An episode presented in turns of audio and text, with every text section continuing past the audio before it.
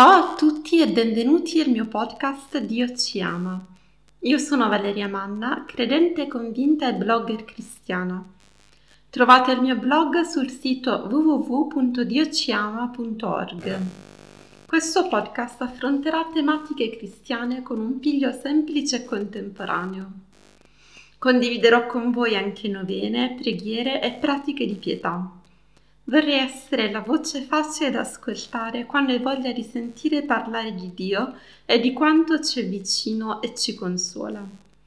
Dunque, in questa prima puntata condividerò con voi un articolo del mio blog, La voce di Dio e la voce del demonio. Ho scelto questo articolo per cominciare perché ho avuto ottimi feedback. Per questo articolo prendo spunto da Regina Celi del 3 maggio 2020 di Papa Francesco. In questa riflessione Papa Francesco tira fuori quelle che sono due grandi tematiche filosofiche, il bene ed il male che sentiamo dentro di noi. La voce di Dio non obbliga mai, Dio si propone, non si impone.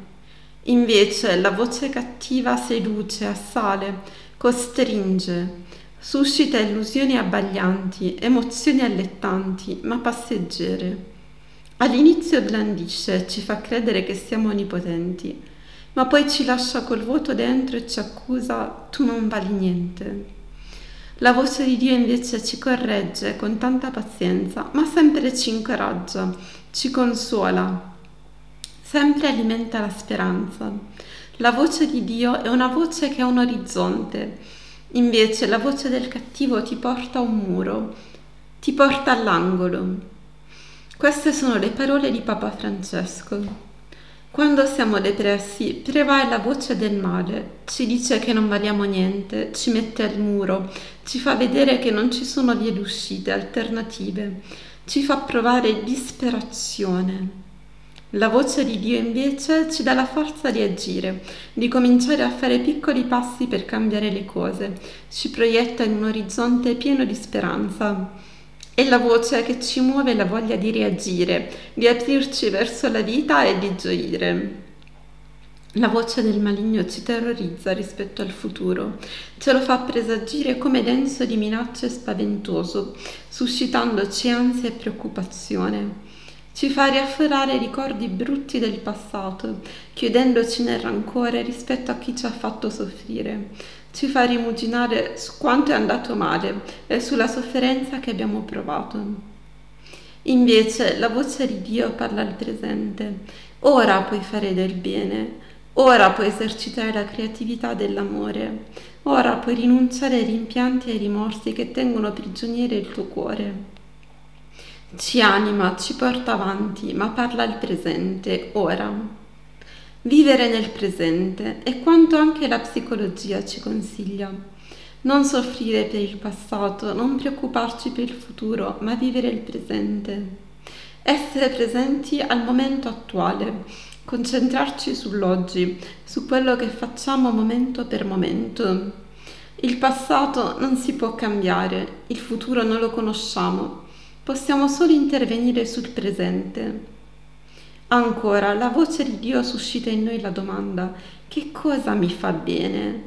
Mentre quella del tentatore ci fa chiedere a noi stessi: che cosa mi va di fare? E Papa Francesco prosegue, queste sono le sue parole. La voce cattiva ruota sempre attorno all'io, alle sue pulsioni, ai suoi bisogni, al tutto e subito. È come i capricci del bambino, tutto è adesso. La voce di Dio invece non promette mai la gioia a basso prezzo, ci invita ad andare oltre il nostro io per trovare il vero bene, la pace. Bisogna superare la dinamica del soddisfacimento immediato dei desideri. Una vita sregolata non conduce da nessuna parte. Bisogna disciplinare il nostro ego infantile che vuole tutto e subito. Il capriccio non darà mai gioia, soddisfattolo, subito si vorrà qualcos'altro. Spesso la voce del demonio prevale, ma se noi sappiamo riconoscerla, sappiamo evitarla. Ogni qualvolta sentiamo tutta questa negatività risuonarci nella testa, ricordiamoci le parole di saggezza del Papa e riconnettiamoci invece con ciò che ci fa stare bene, con la voce di Dio. Spesso identifichiamo la cristianità con il sacrificio e la contrizione. Ma come possiamo evincere da questi consigli del Papa? Invece la religione porta alla gioia e al benessere, ci centra su ciò che ci fa stare bene.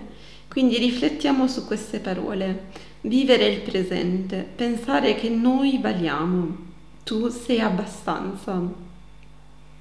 Cercare il vero bene, non la gioia momentanea che si esaurisce in un lampo. Avere un orizzonte di speranza.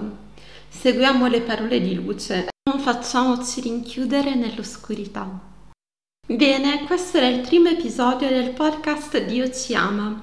Vi aspetto presto per nuovi episodi. Un bacione a tutti!